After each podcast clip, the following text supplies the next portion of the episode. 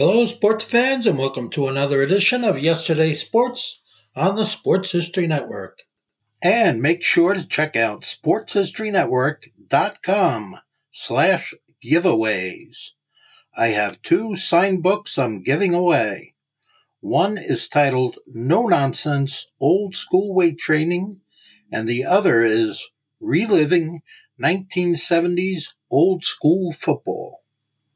Today, something a little controversial.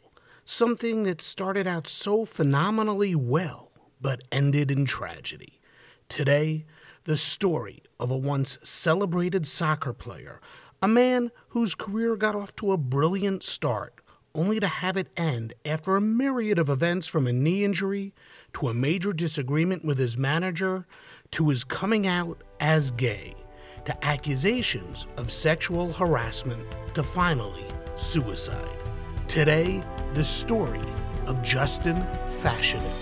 This is Sports Forgotten Heroes, a tribute to the stars who shaped the games we love to watch and the games we love to play. Stars who provided us with many thrills, but when their time was up, they faded away.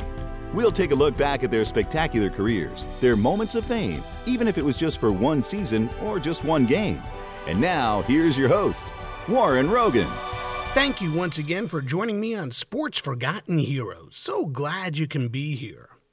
You know, one sport we haven't hit yet is soccer. And I have received several requests to do a podcast on soccer, so today, the story of Justin Fashanu. For the purposes of today's podcast, we're going to refer to the game as soccer so as not to confuse anyone with our sport of football. One other note Sports Forgotten Heroes concentrates on those who have had great careers, one great season, or one great game that had a major impact. And Justin Fashanu definitely falls into the latter category of having a great, great game. And he definitely had a great season or two. Joining me on today's podcast will be Kartik Krishnaiyer from World Soccer Talk.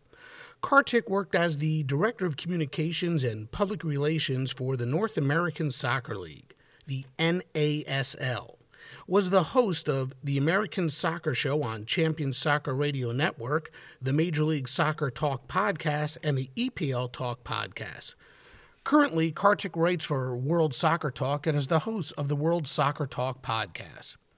Now, before we get to Kartik, though, I want to let you know that I have several links on sportsfh.com to articles and videos of Justin. That's sportsfh.com. While visiting sportsfh.com, you can also check out past episodes, read about the many guests who have appeared on Sports Forgotten Heroes, send in your comments, learn how to ask questions of future guests, or just contribute to the podcast. And thanks to all of you who continue to support Sports Forgotten Heroes, including our newest Hall of Fame member, Paul F. from Cleveland, Ohio. Follow Sports Forgotten Heroes on Facebook or on Twitter at SportsFHeroes. Justin Fashanu. He burst on the scene in 1979 playing for Norwich City, and the highlight of his career with the Canaries came in a game where he scored the goal of the year as awarded by the BBC versus the best team in England at the time, Liverpool. I have a link to that goal on sportsfh.com. Norwich City, huge underdogs at the time, were trailing 3 to 2, and that goal by Fashanu tied the game at 3. Ultimately, Fashanu and the Canaries lost the game 5 3, but that goal launched Fashanu into another stratosphere and he parlayed it into becoming the first black player in English soccer history to be sold for 1 million pounds. Here's Kartik Krishnaiyer. It probably earned him that $1 million transfer fee. I, it was an amazing goal, and the symbolism was great. You're playing Liverpool who are the perennial European champions at that time. They are the big dog in England. Uh, people didn't score goals and have that grace and elegance against Liverpool in, in such a venue too. Uh, that goal uh, led Norwich to a 3-2 victory, and uh, it was it was incredibly elegant. He took took the ball, one touch, created space for himself, then um, basically one timed it on the volley, upper 90 if you were to use a basketball term, nothing but net. I mean, it was just spectacular. Uh, our listeners, just check out the goal on YouTube. That goal, and you'll find it. It's not like Norwich City was this big spectacular team. It's not a team that's going to go out and beat Liverpool. Not that they did, but that goal was just this incredible spectacle. Yeah, and it was um, it was an interesting era at that time uh, because there was the integration of of players with Caribbean backgrounds and African backgrounds into the English game, and I know we're going to get into that in a in a little bit. And Norwich was one of the few teams that that had those types of players and it brought a whole different level of magic and technique to the English game. Ironically enough, uh, my local club, the Fort Lauderdale Strikers, played Norwich City uh, in a friendly that same season in Norwich. Oh, wow. And flew over from from Florida, and um, Justin played in that match, and that was um, part of the uh, the thrill of playing Norwich City. I was young then. I, I was a kid. I was uh, six years old, and I, I didn't quite understand uh, the, the the the magic and value of playing against this player, but obviously subsequently learned so much. And uh, that that goal and Justin put Norwich City to a certain extent on the map internationally for a short period of time, uh, and that is of course before he moved to Nottingham Forest. Right. Hey, Kartik, welcome to Sports Forgotten Heroes. Tell us about World Soccer Talk, some of the clubs and players you write about, and of course, your podcast. Yeah, I, appreciate that. WorldSoccerTalk.com is our website. We uh, spend a lot of time talking about media in uh, in in the sport, uh, analyzing what Fox Soccer, Fox, Fox Sports, FS1, FS2, ESPN, uh, NBC Sports, and the other networks that cover soccer in the United States are doing.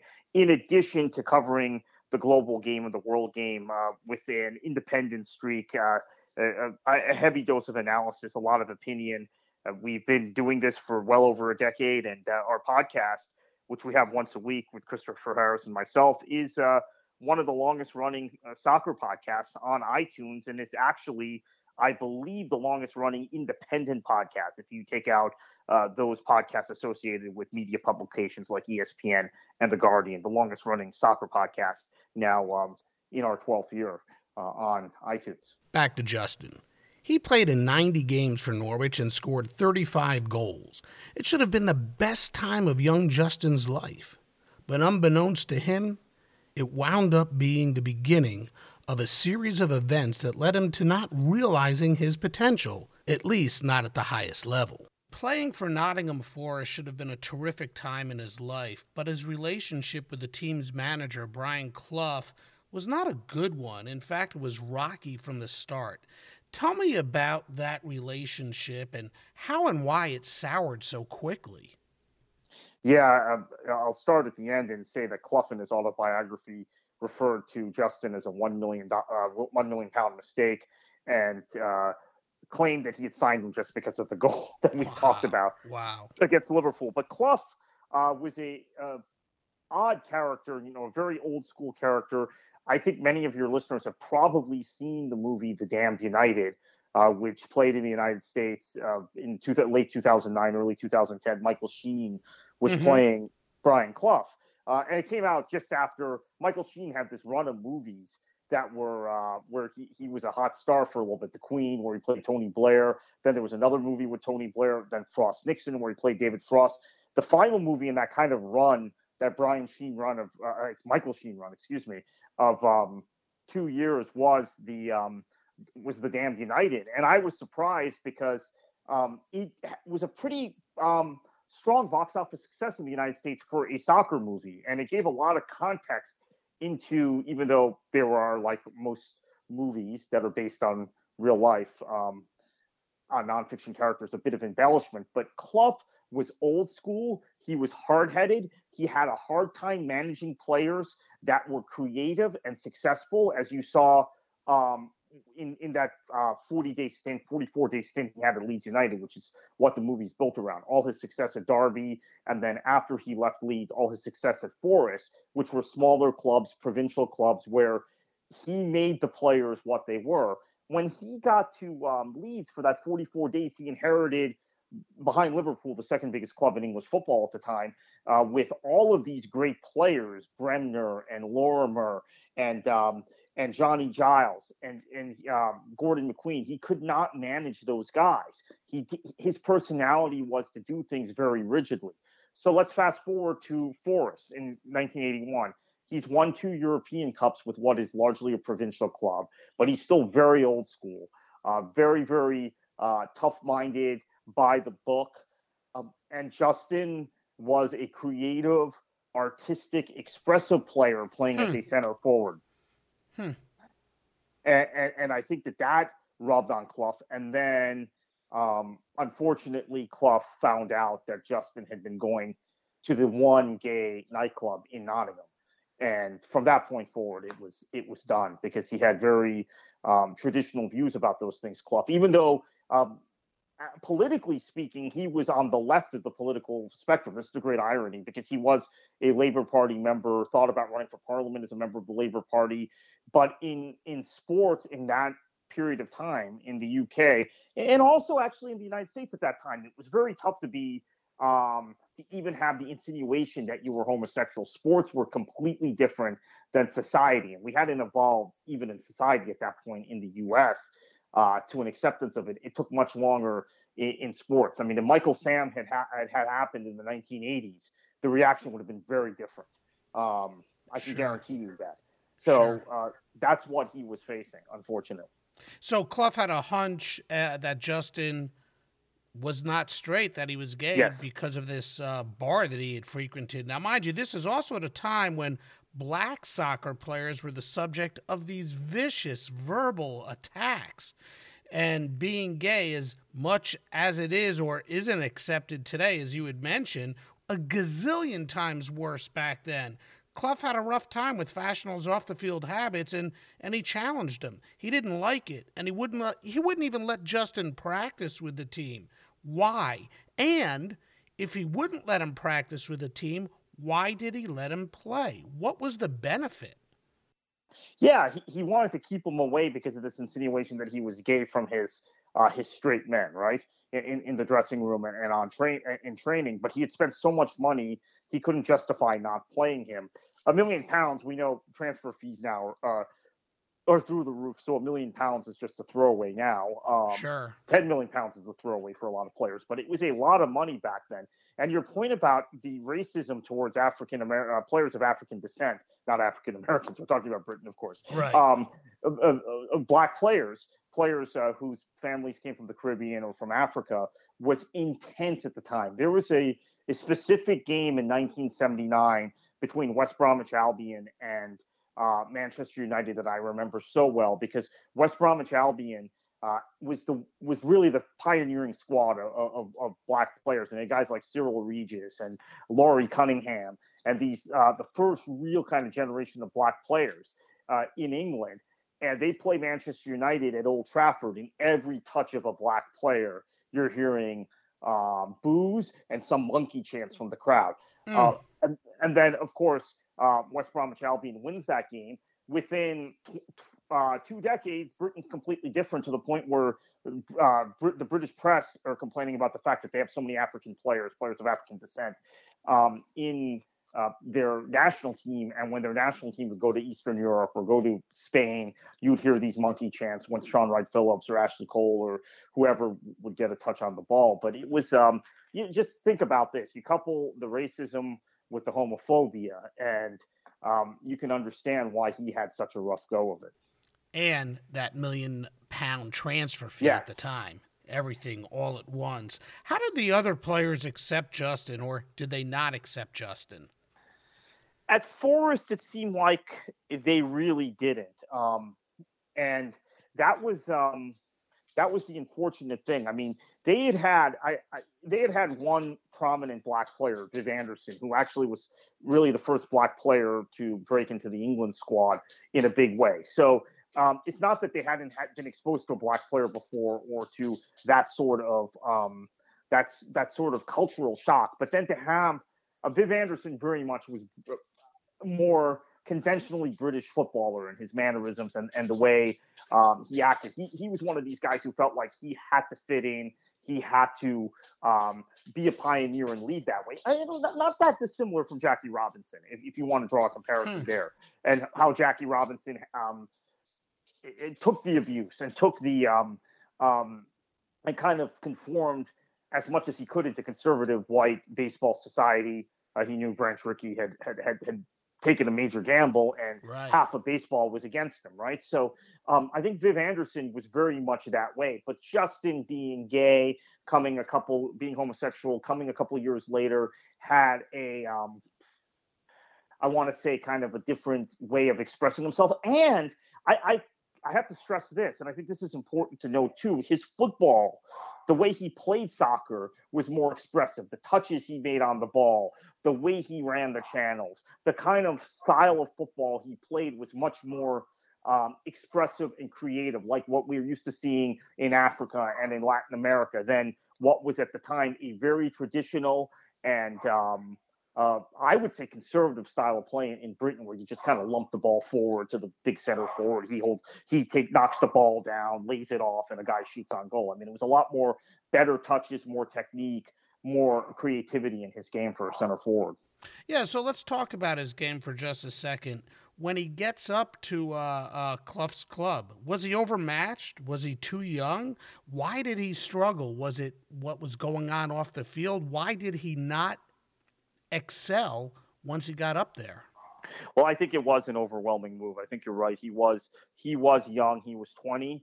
Um, it was uh, a very very young age to make a move of that stature and to try and fit in to a team of, of that uh, of that uh, style. And it was a team that, um, you know, essentially from a um, from a playing standpoint should have fit him because Clough did play. His teams did play with the ball on the ground a little more than a lot of British teams of, of the era, uh, good passing football, etc. But he um, he just was a cultural mismatch. He was too young. He probably at that point um, wasn't mature enough in his um, in in the way he was able to train and handle himself off the pitch, which um, also contributed to his problems with Clough.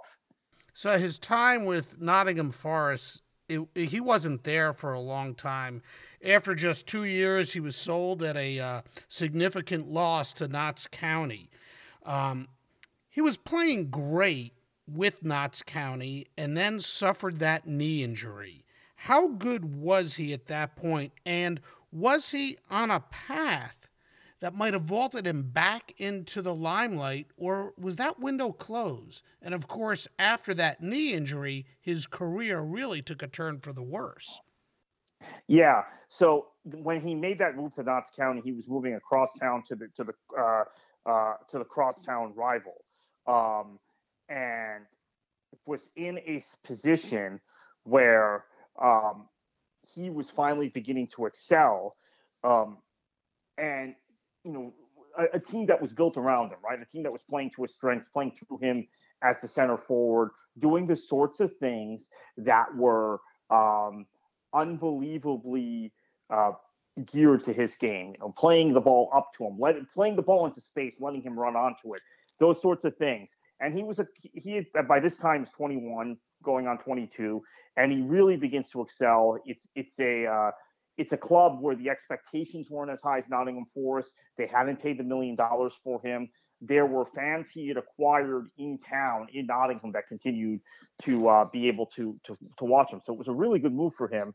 Um, but then obviously he had that that injury on New Year's Eve, uh, 1983, and uh, his playing career never recovered from that. And um, you, you you complicate, you add that to all the the personal problems, then you have more and more problems tell us for for for the listeners, tell us about how the transfer fee works and and how particularly for Justin it worked, how he was th- this million pound transfer fee to Nottingham, and then they start loaning him out. How does all that work? Yeah, so I mean, it's it's different than uh, traditional American sports. What you have is a club owns the registration to a player. So Norwich City owned the registration to Justin. They sold him for a million pounds to Nottingham Forest. So Nottingham Forest paid a million pounds to Norwich City. In the contract, in the in the deal, there'll be some sort of agreement where how uh, five percent, ten percent is kicked back to the agent and the player. Uh, but that money didn't go to Justin. Most of it went, uh, ninety percent of it probably went to Norwich City. Then you have a system of loans. If a player is not playing at a club, you can loan a player out to another club, and this is um, a system that's now getting abused in in uh, England in particular, where uh, teams will sign more than the roster limit or the squad limit number of players and then make it a, a, profitable enterprise to then just loan out guys like they're an agency, right? Like they're a, a player agency. So you loan out guys to, to clubs that might uh, be willing to take a guy for short term, might be able, particularly with young players, to allow that young player enough games to develop the kind, uh, the number of games and playing time he wouldn't get at his parent club. It's similar. I mean, the, the, the American sports analogy would be if you're playing Major League Baseball, you send a player down to the minors. Um, the, the, the, the, the, but you're uh, also trying. You're also trying to get a return on your investment, are you not? Correct. You're trying to Correct. to uh, earn some of that. In Justin's case, that million dollar or million pound transfer fee back. You're, and if if you're not earning uh, you you might if a team can't really afford that, you might pull them back from that team and then loan them to another team. Isn't that sort yeah. of how it worked too? Yeah, that's absolutely how it works, and we see that happen. Um, you can watch the Premier League on any given Saturday or Sunday on on NBC uh, on NBC over the air, NBC Sports Network, and you'll NBCSN, I guess it's called now, uh, the former Versus, and you would you'll see these conversations about such and such player has been loaned here. He's not getting enough games. The parent club won't be happy. Maybe they they'll terminate the loan and loan him in the next uh, window. And there are windows. It's just like trade. Um, trade deadlines in, in American sports, the you cannot transfer a player or loan a player right now if you're an English club. That deadline was August 31st. There will be a secondary window that opens January 1st and uh, closes January 31st. So you might see players who've been loaned out in that August window uh, have their loans terminated 1st of January, return to their parent club for a week, and then they're loaned out to another club. It's uh, interesting. It's confusing. Yeah, and it's um, I have to say it's become a um, a boon for agents. I mean, agents love this thing. I mean, the more complicated this is, uh, the, uh, the, the the better it is for them, and and it's uh, similar to free agency in American sports. I mean, uh, becoming a sports agent became very lucrative for guys like Drew Rosenhaus once uh, the NFL had free agents. Right before yeah. that, it wasn't quite as lucrative. Sure. Hey, let's go back a little. Um, it was his youth was not easy. His parents divorced, and he and his brother were placed in foster care. But they were placed with what from what everybody says, a, a, a great husband and wife. Um, tell me about his formative years and, and his upbringing.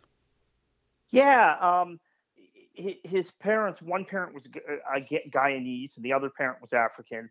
They divorced uh, when he was about six, and he was placed in foster care and, and was with a very loving family, he and his brother. Um, now, his brother I think comes into the story because he too was a footballer of some note, right? And he he became um, a heralded footballer and fell out with his brother over his brother's homosexuality. So um, I, I mean, I think the thing that was so important was that he was he and uh, John, his brother, were in foster care, and they were fostered by the Jackson family, um, who lived in in the Norfolk area, and um, they allowed both brothers to kind of develop their athleticism, supported them financially. Uh, Justin actually excelled at, at bo- boxing. He was a guy right. that could have been a boxer um, and could have pursued a professional boxing career, but instead uh, pursued football, which was um, you know, a, a lot riskier for a, a youth of a- African extraction in Britain, but they were beginning to integrate their immigrant communities into their football and culture. Prior to the 1970s, and I mentioned um, the West Bromwich Albion team uh, of the late 70s under Ron Atkinson. Eh, prior to that era, uh, the immigrant community in Britain was not integrated in their soccer fo- slash football culture at all. I mean, they could they could pursue sports like boxing, sports that were seen as safe to um, to allow African uh, uh, people of African extraction to play in. But uh, Britain was still very kind of white, working class, um, and uh, proud when it came to football. And uh, Justin was one of those pioneers, and his brother John that that began to blow the lid off of that. And and Justin was a little rough on his or strict on his brother John He Yes. he he was really strict on him, in fact. And you know, if you want to be a footballer, or as we call it, a soccer player, you got to do it this way and that way and this way. You got to behave like this. What was that relationship like? Do you know anything about it? Yeah, yeah. Actually, I mean, it's been it's one of these things because uh, interesting uh, things that have evolved since Justin passed away and John has felt very repentant because they Sure. they had such a rivalry. They became uh, a- an enemy.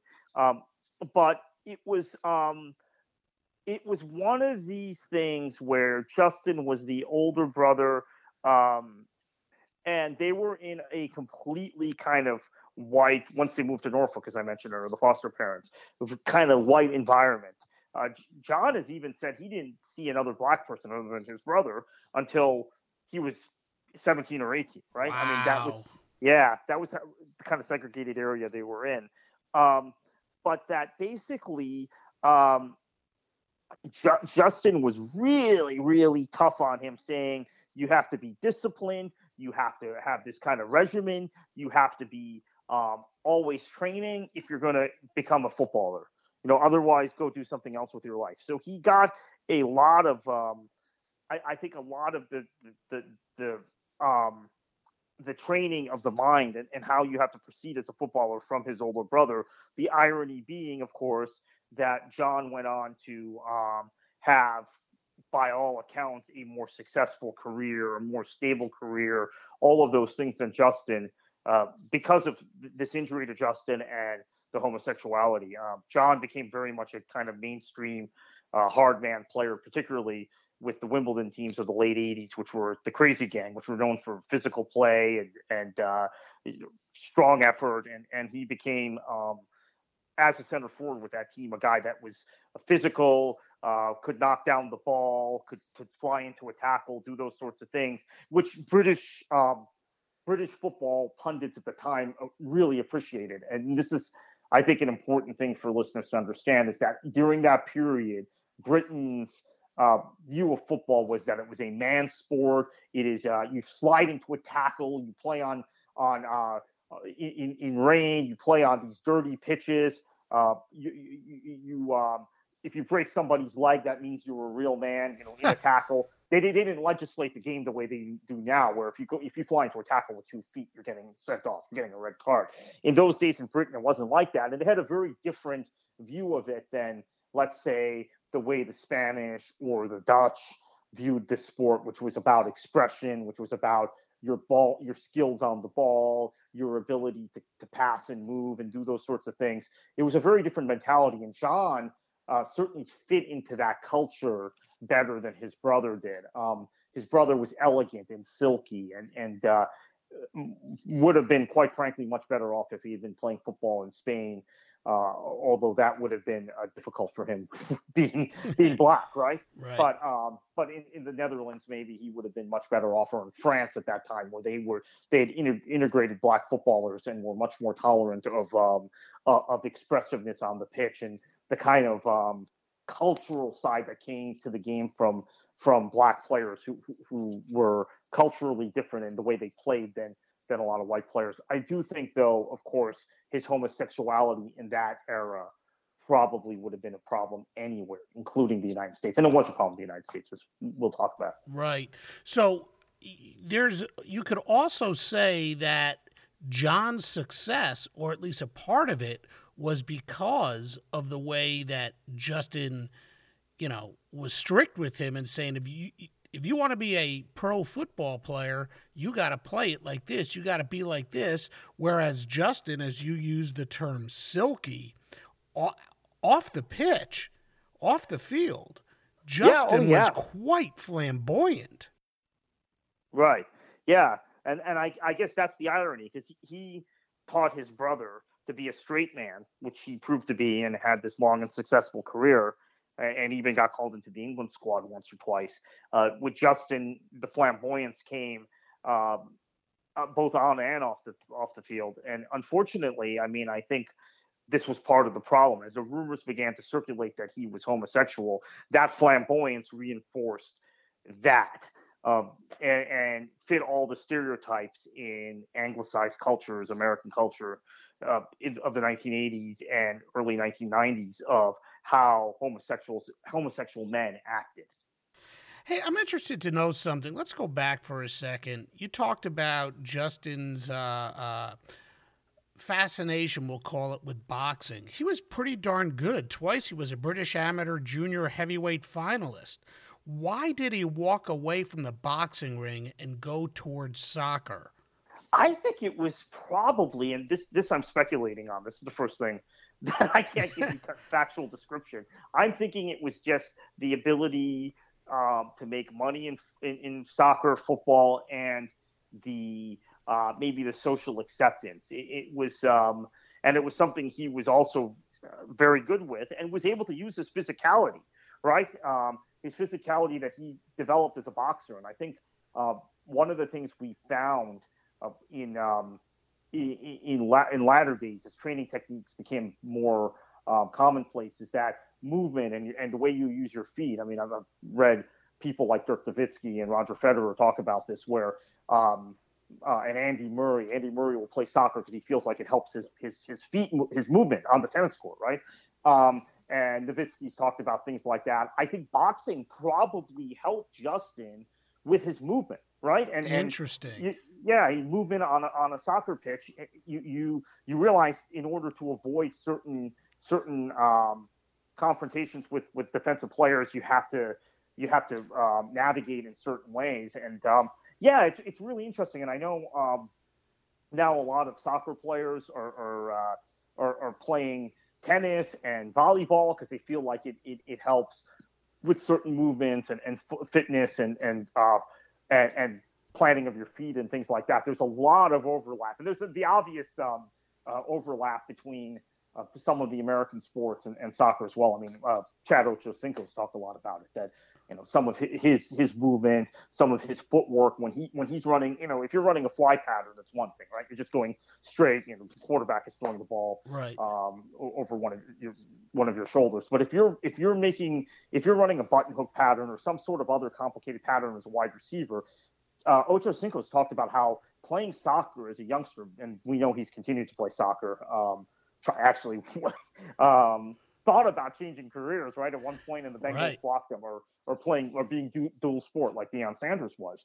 Um, that that movement in his in the way he runs pass patterns uh, comes from being conscious of where his feet are from playing soccer. So there's a lot of overlap, and I think Justin probably benefited from boxing I mean, we hear about the similarities between team sports, soccer, basketball, football, uh, but I'm guessing that there is value in being a boxer and showing a, um, a, a um, an ability to kind of use your body and your feet ironically enough, as we record this, Rio Ferdinand, who was a uh, great player for England, great player for Manchester United and Leeds United uh, and West Ham United, now is considering, and he's retired from football a year or two ago, is now is considering a um, a change to uh, to become a boxer. for, so that's uh, I, I think that's quite kind of significant. There is some overlap. And I guess for Justin too, as you were describing earlier, how tough the game was, it made him that much tougher on, on the field as well. It uh, enabled him to play a, a, a tougher game and withstand bigger hits from his position on the field. Yeah. Oh, absolutely. Because as I said, I mean, the game is physical now. And I think part of the reason they've legislated the physicality of the game, people, I, you hear all these British pundits at times say, oh, the game is now uh, players are soft. It isn't like it used to be uh, 30 years ago. And, and you hear that in every sport, right? You hear about in basketball now, oh, they call fouls for what used to just be incidental. And my gosh, you're always changing uh, uh, the, the rules in football. You can't you can't lay a hand on a quarterback. All of that is true, but part of it is because of the, the um, evolution of equipment. Now in soccer, if you go with two feet and you try and take someone's leg out, you've got these spiked uh, these spiked cleats. Um, and generally because of uh, the improvements in this in, in, technology and the speed of the game, the player you're tackling is probably moving a lot faster. So um, there, there's a greater possibility of, of, injuries, even career-ending injuries. In that day and age, th- none of this stuff was legislated. So uh, if you were a center forward, um, you could, if like Justin was, you could expect elbows, you could expect, you know, every kind of physical contact. And sometimes the referee would call it. More often than not, they wouldn't. So that boxing um, frame and that boxing experience, I think, really helped him get through that because he was a, a silky player, um, more so than so many of the other center forwards in England during that that period of time.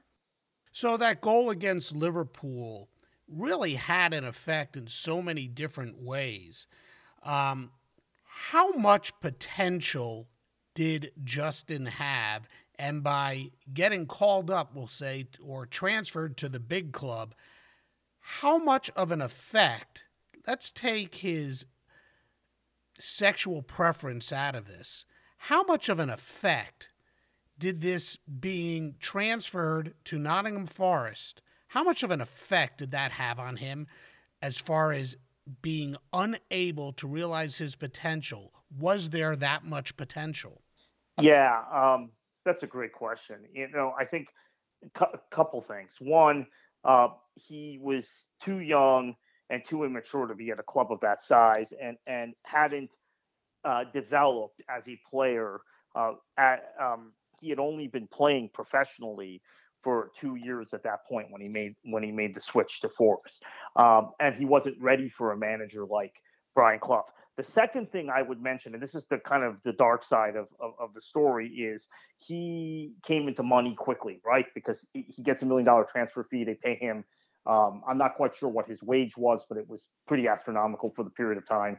And he started spending money, you know, obviously going out to the to the to the gay club in town, but also spending money on on on fast cars and um, and, and um, just the kind of frivolous um, type of things that we see so often. We see it all the time now, unfortunately, from English footballers still in this era. I, I mean, I could list a, a, number of guys the last 10 years who've gotten their first big contract and then have gone bad. They've gone and bought a Rolls or some sort of sports right, car, right. run, run it off the uh, off the curve. We see it in the the NFL when guys uh, leave college early and they're drafted. Um, obviously, you have to play three years of college football. Well, not anymore, right? Yeah, you have to yeah, play, yeah. right? Um, uh, and you see guys like uh, Johnny Football, for you know, one example, he comes into money and he can't control himself. So, unfortunately, there is that side of the Justin story. There are stories of him uh, borrowing money from people, never paying them back, um, you know, crying hardship,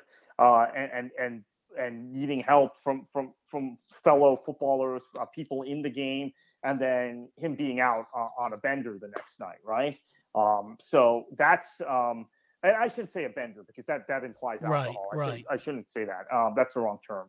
Um, but being out at the gay club, being out till late, um, getting in his car and revving and going uh, 100 miles per hour down the motorway, uh, between uh, you know between Nottingham and Leicester or wherever on the M1. So um, it was, was youth. Some of that. Yeah, yeah, it was youth. You know, sometimes in baseball, there are those who are just too good for AAA and they just don't pan out in the majors.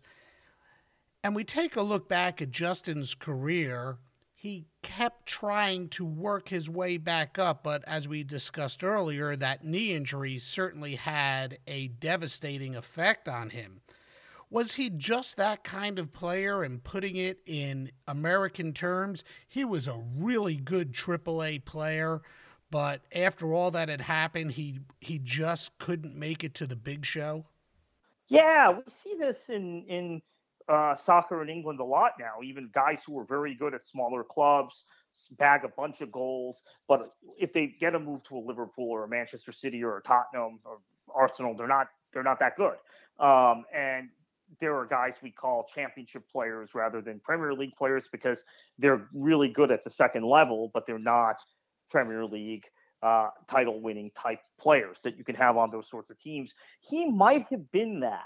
The thing that I guess makes it difficult to accept that that was the case was because his brother was so good, uh, ended up being such a good player, and um, that's uh, that's something that is difficult to reconcile with the right. fact that he was supposedly that much better than his brother, and he of course got them um, was able to play for England's team at the U21 level and he bagged a bunch of goals. But then he was never called into the senior England team because by that time um, things had gone pretty bad. So that was um, that was the unfortunate thing. He might have been one of these guys who just never reached their potential, um, or he could be in in uh, um, uh, and uh, I'm I'm uh, I'm in Florida, so sorry for the analogy for those of you who aren't. I went to the University of Florida. I grew up a University of Miami fan, so he might be a Tim Tebow, he might be a Ken Dorsey, just like this really good player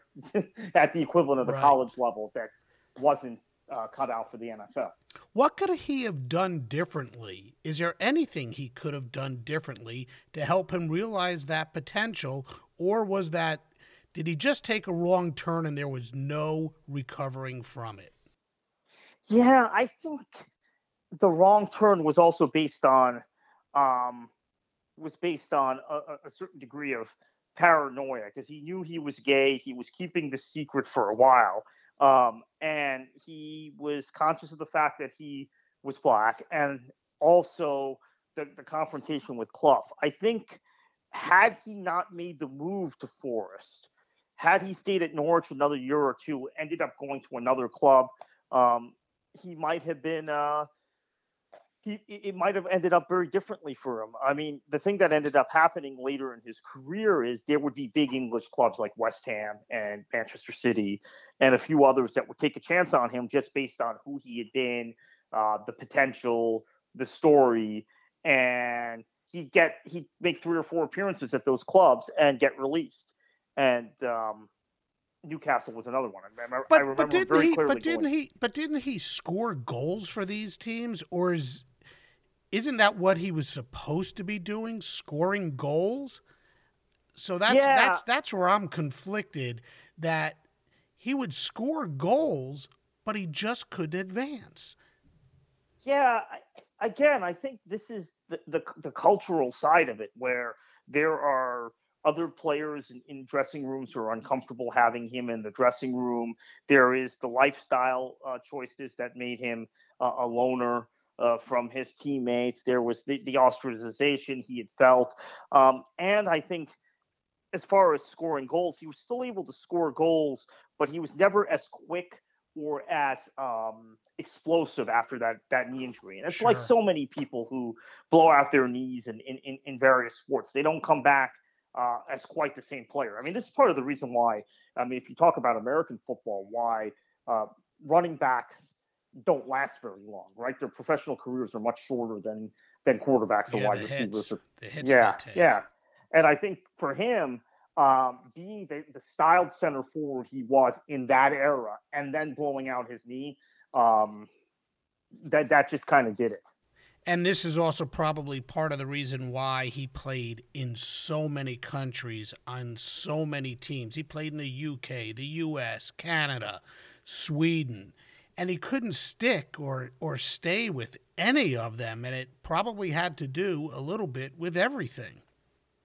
Yeah, I mean that, that that's uh that's absolutely true. And the contrast is again with his brother. I mean, his brother is such an important part of the story. His brother is at Norwich with him, starting out with him uh, at, at, Norwich, because of course they grew up in, in the Norfolk area under foster parents, and never really breaks into the Norwich team. Justin breaks in, becomes a star, moves on, and eventually uh, John ends up uh, in London in, at Millwall and does decently well and um, transfers to Wimbledon and becomes a legend at the club. You know, lasts there for for eight years, scores over 100 goals for them, and um, and in at the time when um, there was a, a certain um, craziness, they were called the Crazy Gang at Wimbledon at the time. Um, he uh, under uh, un, under several different managers, including Joe, Joe Kinnear, um, that he he had this um th- th- this great career, and there was unfortunately part of Justin's vices at that time. Vice at that time was the contrast that was constantly drawn between his younger brother and him.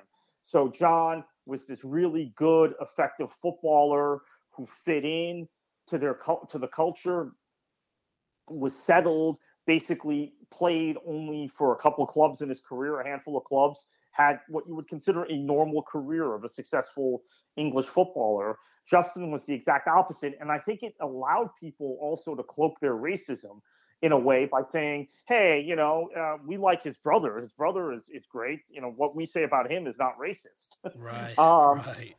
So it, it, just turned out to be this this horrible thing. And, and uh, eventually, of course, um, maybe I'm jumping ahead here, but Justin um, is, is running out of money. He's, he's going from club to club, uh, including some of the ones I mentioned Man City, uh, Newcastle, West Ham, and of course, um, the time he had spent uh, in the U.S. and Canada with the LA uh, club at the time in, in, in the outdoor league and the Edmonton uh, team. Uh, he, he, he's running out of money and he decides to sell his story and come out uh, of the closet and sell his story to the Sun, which just made matters a lot worse. Yeah, how how how how did the Sun figure into all of this? Did they did they push Justin into admitting something he should have never admitted to? How does the Sun play into all of this? Yeah, the Sun had a very seedy reputation at the time. Um, this is just for the context of our listeners who might have seen recently the ESPN 30 for 30 on uh, on Hillsborough um, and the Hillsborough Stadium disaster. That, right. Um, yeah, this is a year after that, and the Sun had um, had written slanderous articles and posted slanderous pictures. Not posted. There's no internet in those days. Uh, published published slanderous pictures uh, of uh, of the disaster and the victims. And uh, to this day, you cannot. Most merchants in Liverpool won't carry the Sun. Um, so it was seen as a um, a scandal sheet, a um, a tabloid, uh, something that a lot of um, football fans decried, but then a lot of the kind of um, uh, meat and potatoes is an American term, but that kind of um, working class uh, British uh, consumer read the Sun, and Justin's um, theory was, or at least how he represented it before he died, was that he felt like they were going to hound him and they were going to out him, and he was going to be outed in the tabloids anyway, uh, probably in the Sun or in uh, the News of the World or, or, one of the other big tabloids. So why not cash in? Why not sell my story?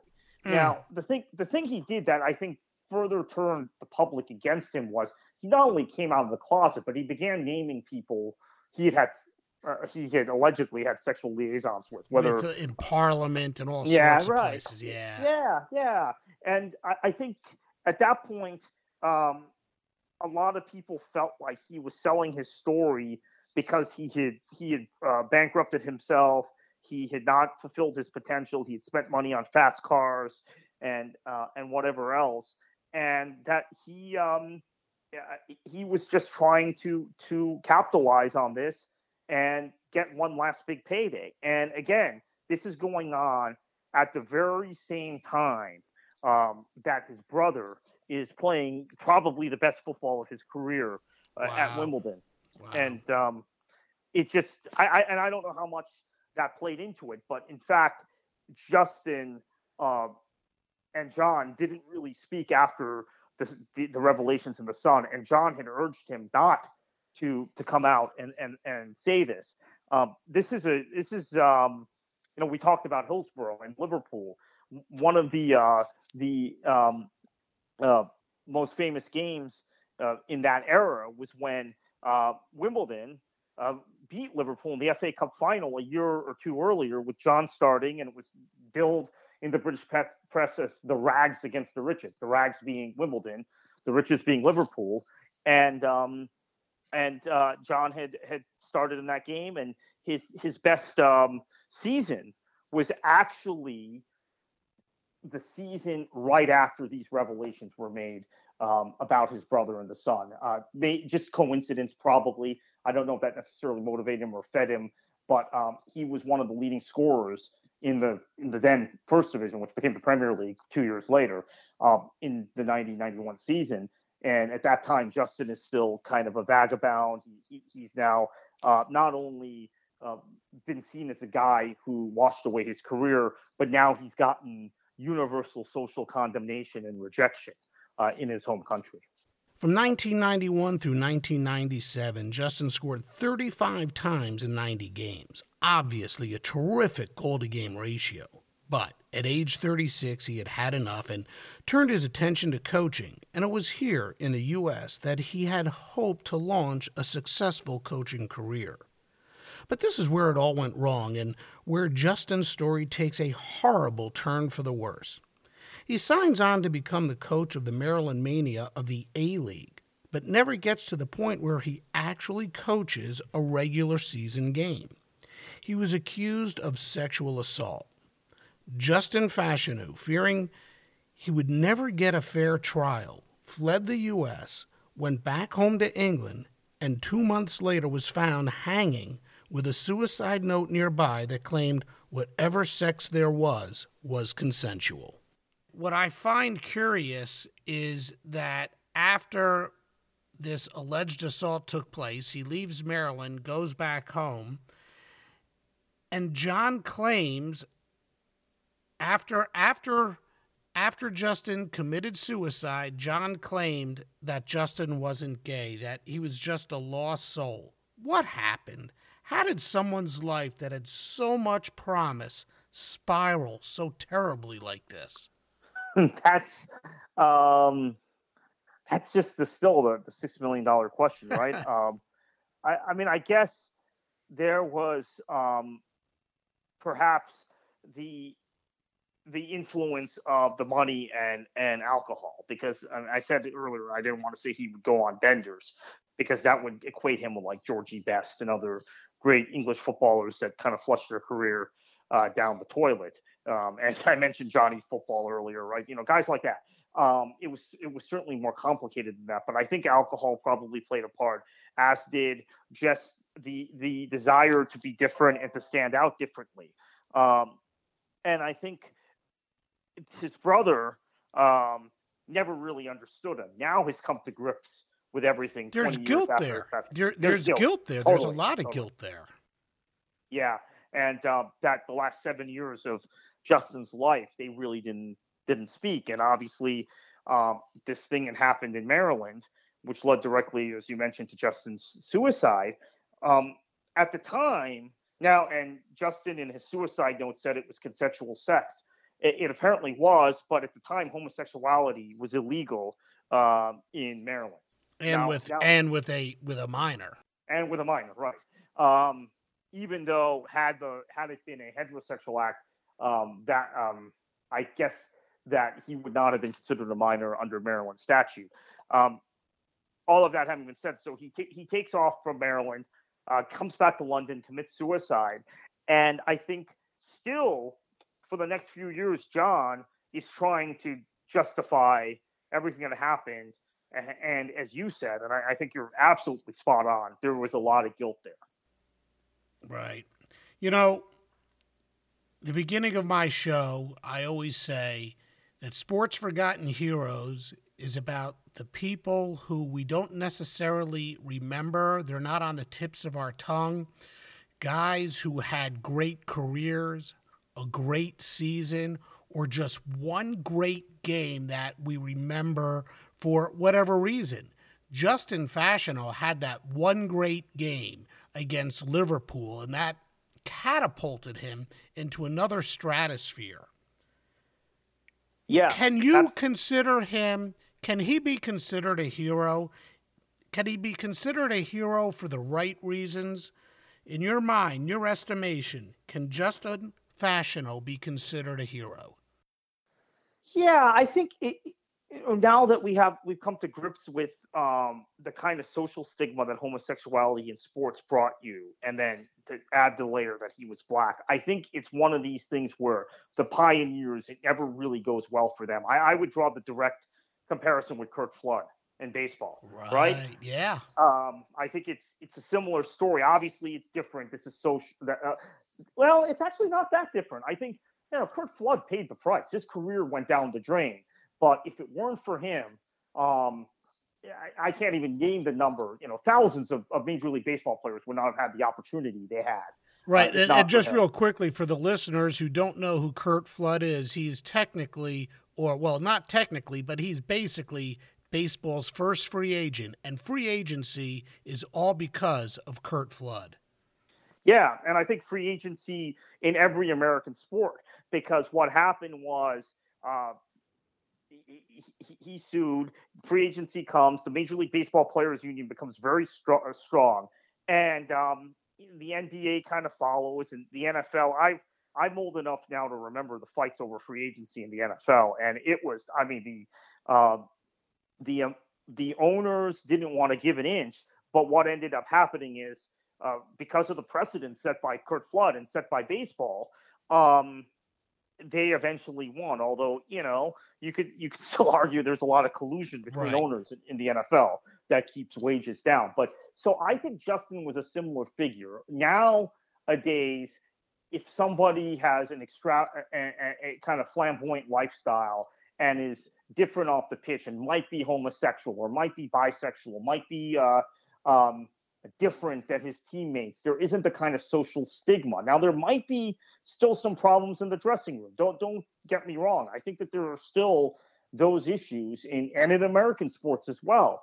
Um, but the media and many fans are very different in how they view things. And I think what's happened in the last 19 years since Justin uh, committed suicide, since he hung himself, is that there is been a gradual, didn't happen overnight, a gradual revisionism and taking him from being a guy who flushed down his career down the drain to being a guy that was unfortunate and now to basically being a hero, being a pioneer.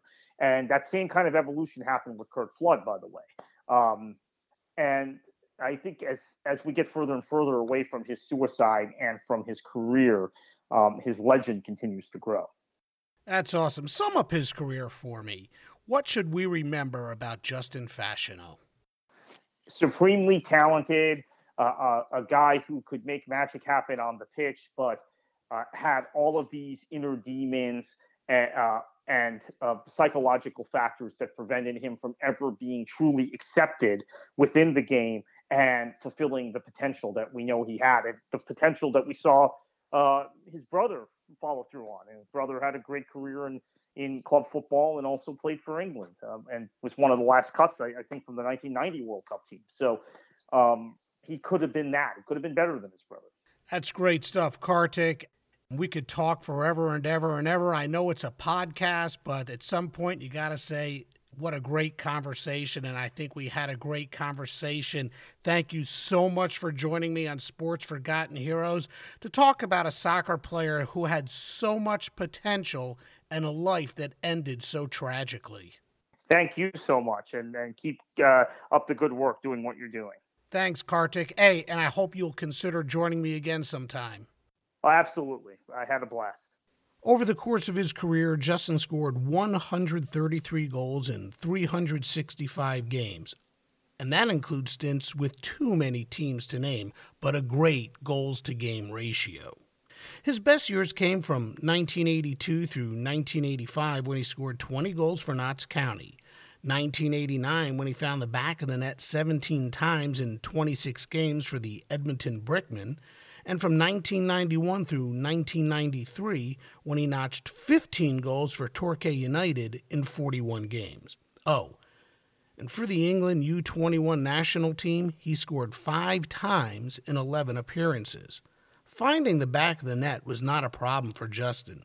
In fact, his brother John did quite well too, scoring 149 goals in 394 games, including 107 for Wimbledon over eight years.